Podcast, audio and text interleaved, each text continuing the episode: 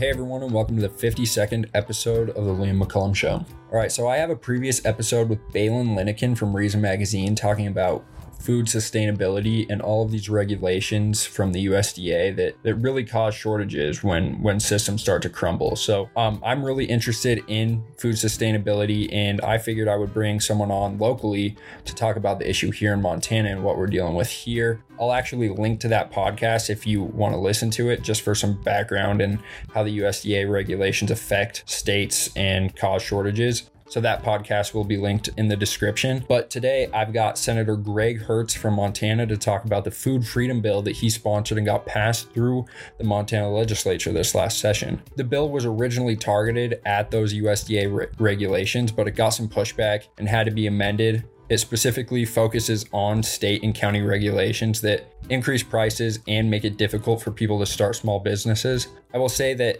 in libertarian circles, there is kind of this question of subsidiarity and whether states should get involved in county decisions. And though I tend to agree with that, I'm supportive of Senator Hertz challenging the USDA and state regulations. Either way, this conversation about how regulations always hurt the little guy needs to continue to be a conversation, especially in more regulated counties like Gallatin and Missoula. So I really hope you guys enjoy this conversation. Um, we're starting to see the effects of these regulations, especially now when systems all across the country are starting to uh, fall apart, including in housing. Um, another thing that hurts and I talked about after is, you know, the shortage in, in housing that we're seeing and these zoning regulations that occur in Missoula and Gallatin. Um, and that's a podcast that I want to do in the future.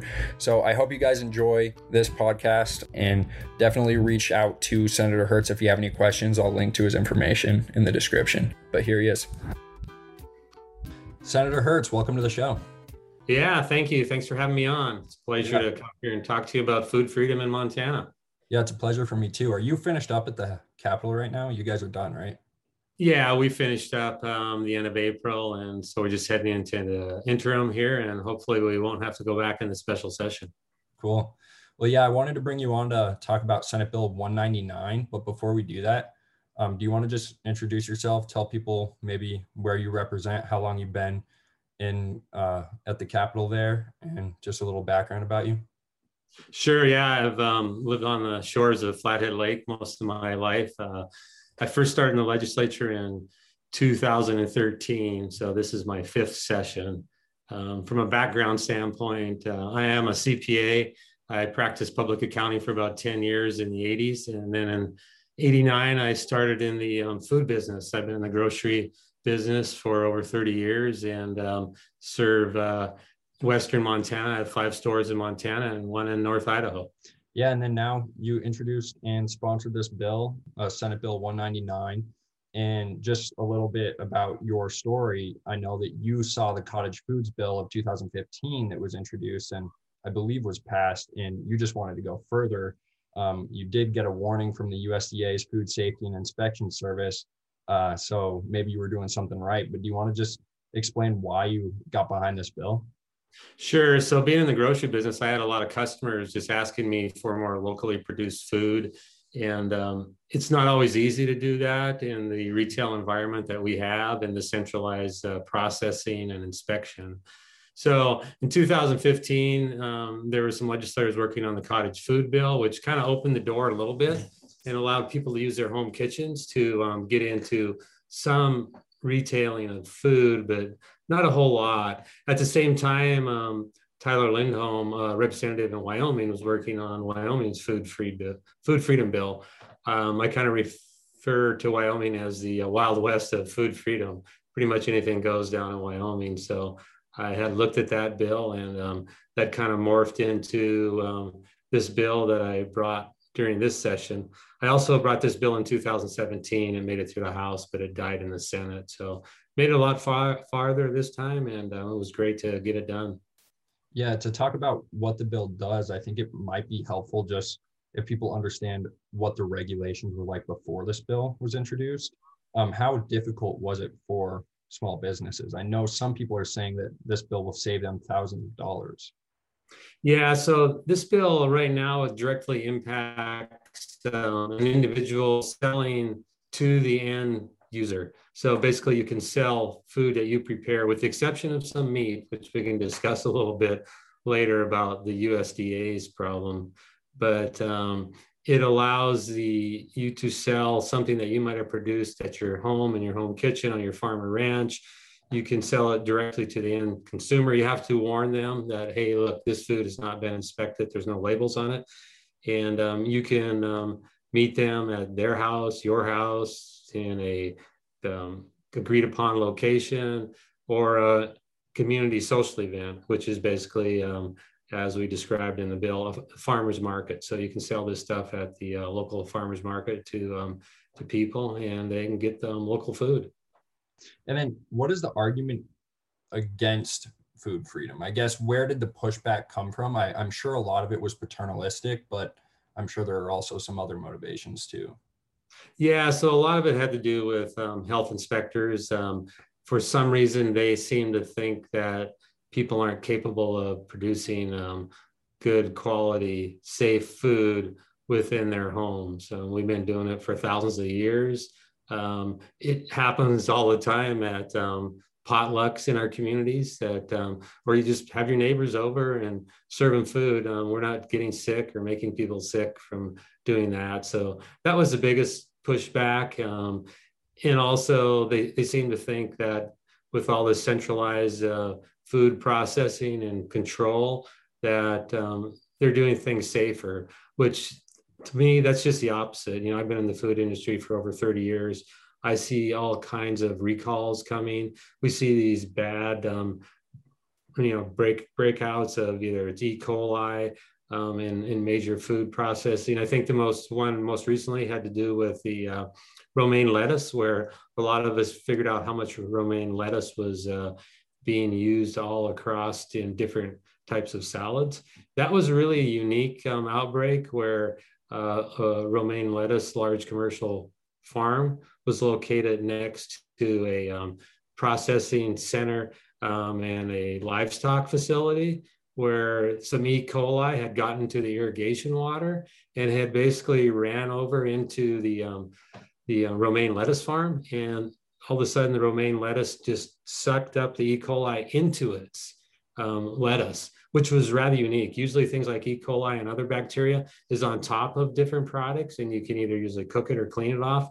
This was not the case. So um, things like that would never happen at a local farm or ranch because um, you're not going to have a large irrigation um, facility that's connected to um, maybe a feedlot that's feeding into um, your your facility and it's easier to to track you know smaller outbreaks and um, these large outbreaks that um, spread all across the country. You don't know where things went, who ate it. Um, you destroy a lot of product. Where in a smaller facility, it's really easy to um, track if you did have an outbreak um, where it might have ended up at. Yeah, and just to spell out a little bit more about how, I guess, restrictive the regulations are. Do you know of any, I guess, stories of people who have had to spend thousands of dollars just to come to market? Or i guess what does it look like? What what was the process like before this bill? Yeah so i mean previously there was a huge black market that was going on from neighbors selling food to each other. Probably the biggest one had to do with raw milk. Um, a lot of people um, like to use raw milk. It's got very good. Um, it's got good bacteria in it that'll help your health if you got certain problems.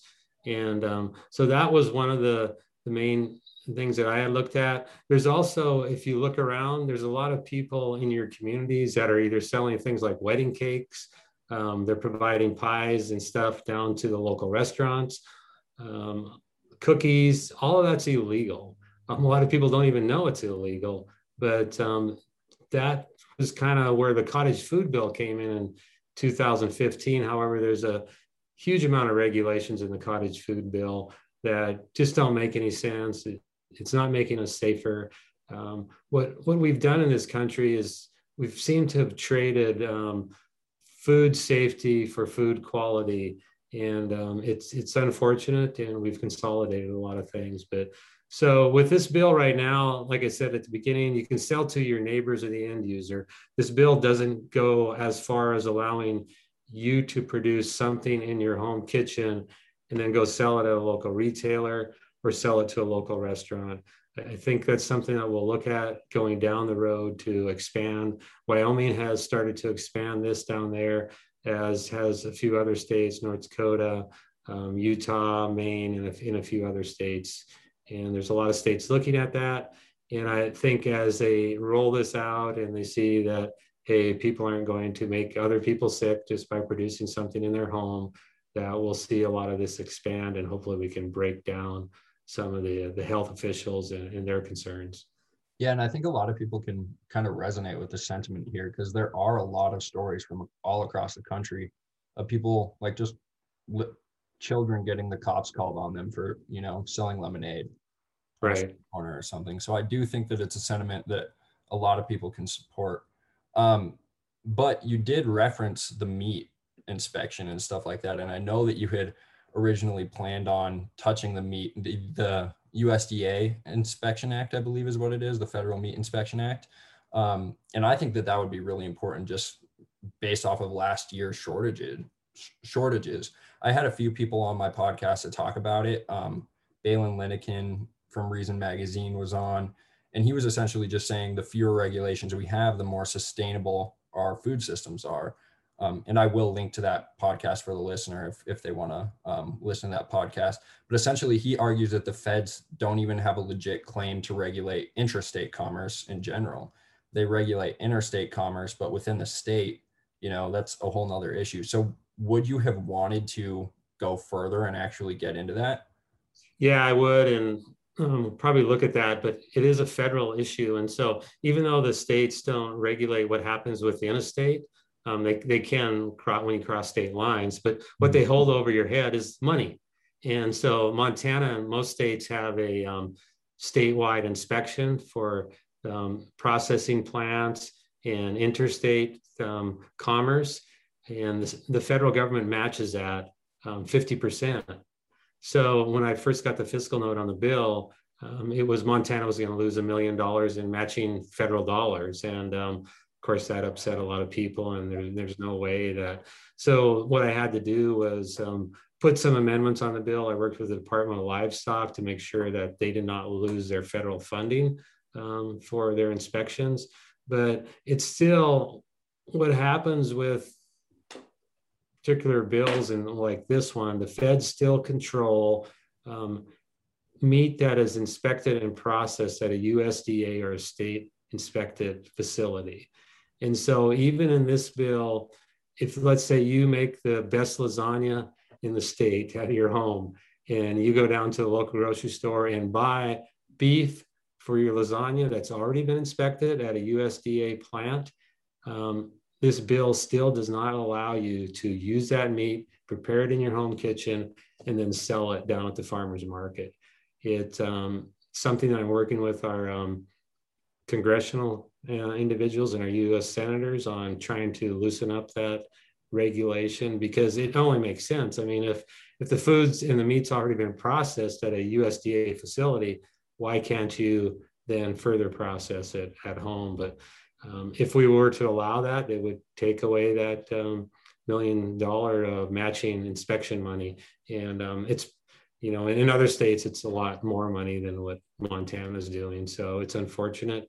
Um, but hopefully we can break down that barrier because you're right. I mean, we, we did see shortages across the country, and um, a lot of it has to do with our highly centralized processing. There's only four major meatpacking plants right now in the United States where um, one of those breaks down, it really causes a problem in the supply chain. So we really need to um, make sure that our food is produced locally and you can get it like, you know, 40, 50 years ago, most of Montana's food was actually produced and processed in the state. And that has pretty much dwindled down to a very small amount of what's processed here in Montana. Yeah, and is part of the problem there that you need like a certified inspector in the plant? Do you know what the problem is there? Yeah, so USDA inspected, federally inspected plants require an inspector to come in and look at their plants on a regular basis. We do have um, several USDA inspected plants. In fact, there's one here in Ronan um, Montana, not far from Polson, that has been a USD inspected plant for a number of years. But they're they're dwindling down because the cost associated with that is excessive. Um, some of the equipment that you have to have in there is excessive, and it doesn't um, pencil out um, if you're trying to uh, make a living doing that. So we do have a number of state inspected plants um, that have a little less onerous um, inspection rules on them, and you know the food quality is just as good there. And so that's another process we're working on right now. i'm trying to work on a compact between states. Um, like it might be North Dakota, South Dakota, Wyoming, Montana, Utah, where our state inspected plants um, will enter into an agreement to allow us to move food across state lines from those state inspected plants.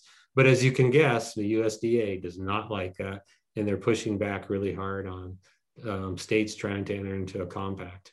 Yeah, I'm sure not, but that sounds really awesome. I would totally get behind that. And we, you know, there are cases of um, Democrat states or blue states who try to enter into compacts too. Like there was talk of it.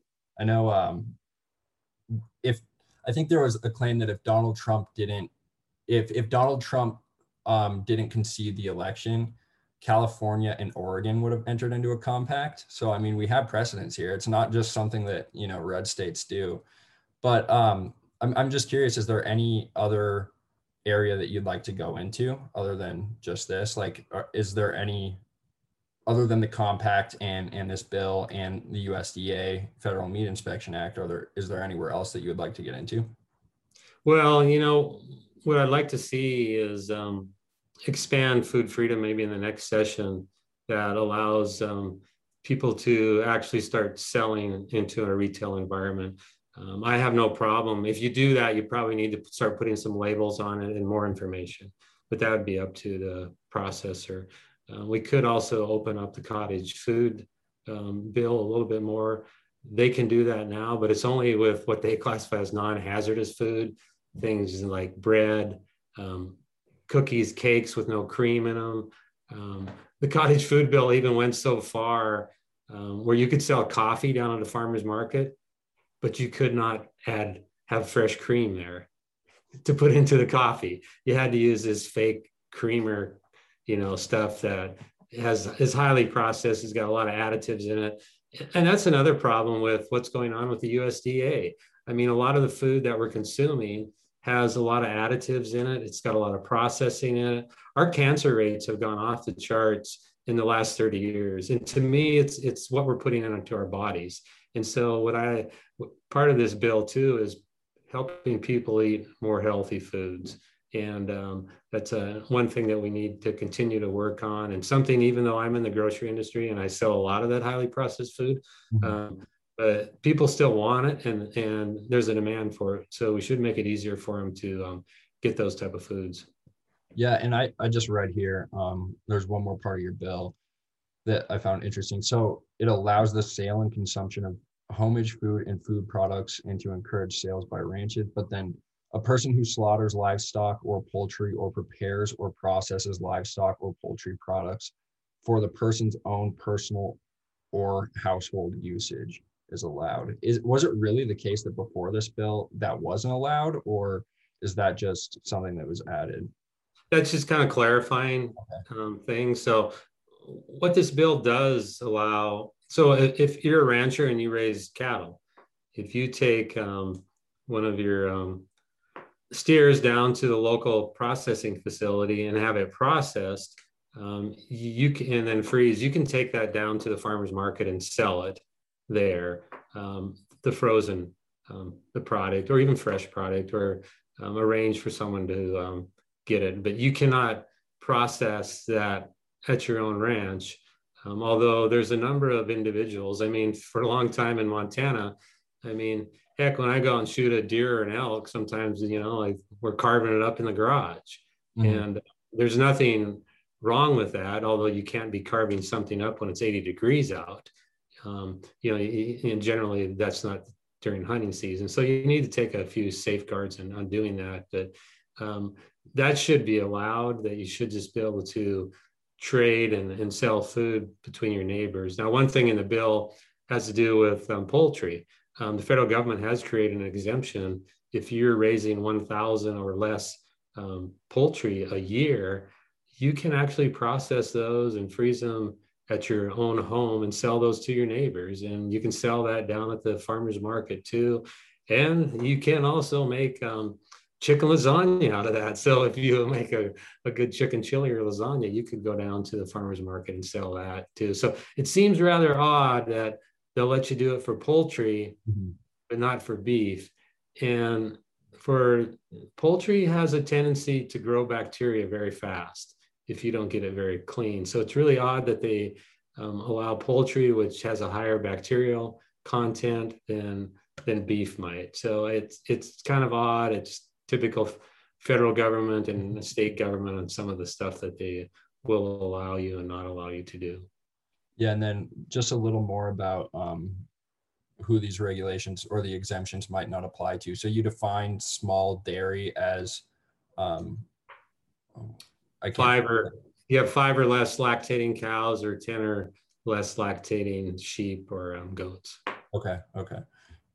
Um, cool. Well, is there any other part of this bill that you want to talk to that maybe talk about that we didn't touch on? Um, I think I've gone through all of my notes, but if there's anything else you want to bring it up really quick? Yeah. So the only other thing is there, you know, we did put in traditional community social events, um, which, you know, are your weddings and funerals, or everybody does a potluck.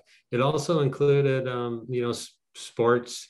Um, you know, you might have a fundraiser for the Little League team or the girls softball team where you're selling you know, hamburgers and hot dogs down there. And basically, this bill, um, it was always, you know, probably 15 years ago, there was never a problem.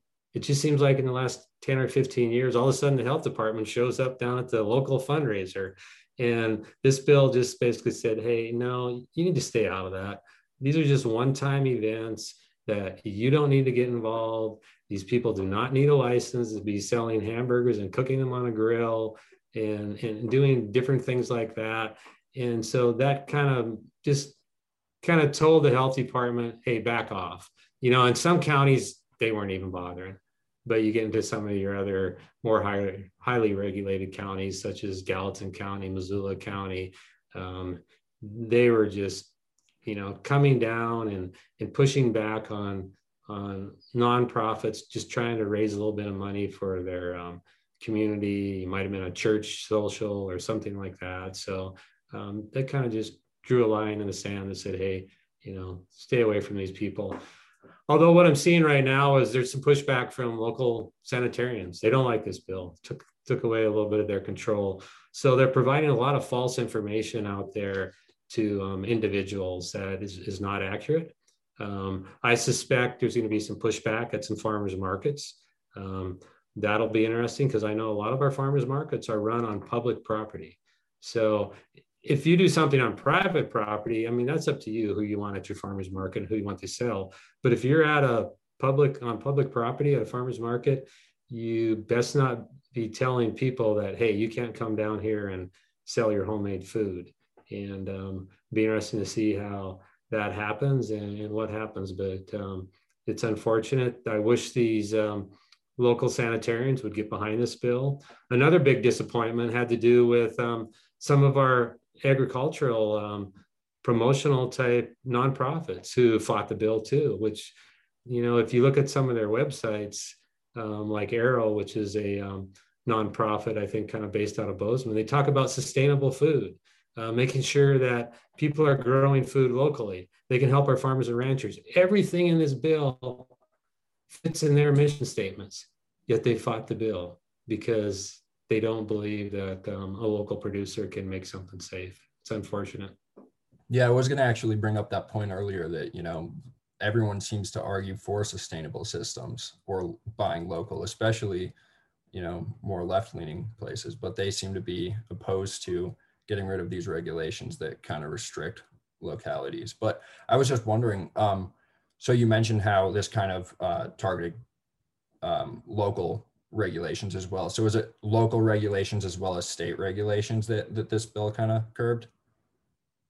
Yeah, so I mean, it's interesting. You look at the bill. When I first looked at Wyoming's bill, it was a two-page bill, um, and they have lesser regulations. But then uh, my bill turned into only 28 pages, and the first four pages just talk about you know what you can do, but the other pages they're basically just telling the government what you cannot do. and you cannot regulate any of this. You can't require packaging. You can't require labels. You cannot, excuse me, inspect it. So that's um, you know, it's pretty much from the state government down to local governments. They get they need to stay out of the inspection of this. Yeah, yeah. Well, I would love to see some more pushback at you know the federal level in the future, and I hope you keep doing what you're doing. But if there's anything else that you want to say, um, please do, and then we can let you go. No, um, it's just been great. You know, I encourage people to, um, you know, if they have any questions, I've had a lot of people call me. I mean, I'm I'm more than happy to sit down and talk to people about this, and um, hopefully, I'm going to start reaching out to some of these other organizations, and and hopefully, I'll get behind it and make sure that we have more sustainable food in the state of Montana. Yeah. Well, if you want to tell people where they can actually reach out to you, that would be awesome. Sure. So, I mean, you can always email me on my legislative website. It's just um, greg.hertz at mtleg.gov, or they can find information too on those websites. And it's got my other contact information. My cell phone's on there, and I'm always willing to talk to anybody about this or any other subjects. Cool. Well, yeah, thank you so much. And I'll definitely link to that stuff in the description of the video as well. So, um, All right. I really appreciated talking to you. This was awesome. Yeah, it's been a pleasure. Thanks a lot. Yeah, thank you. Yeah. It's the weekend we can let go.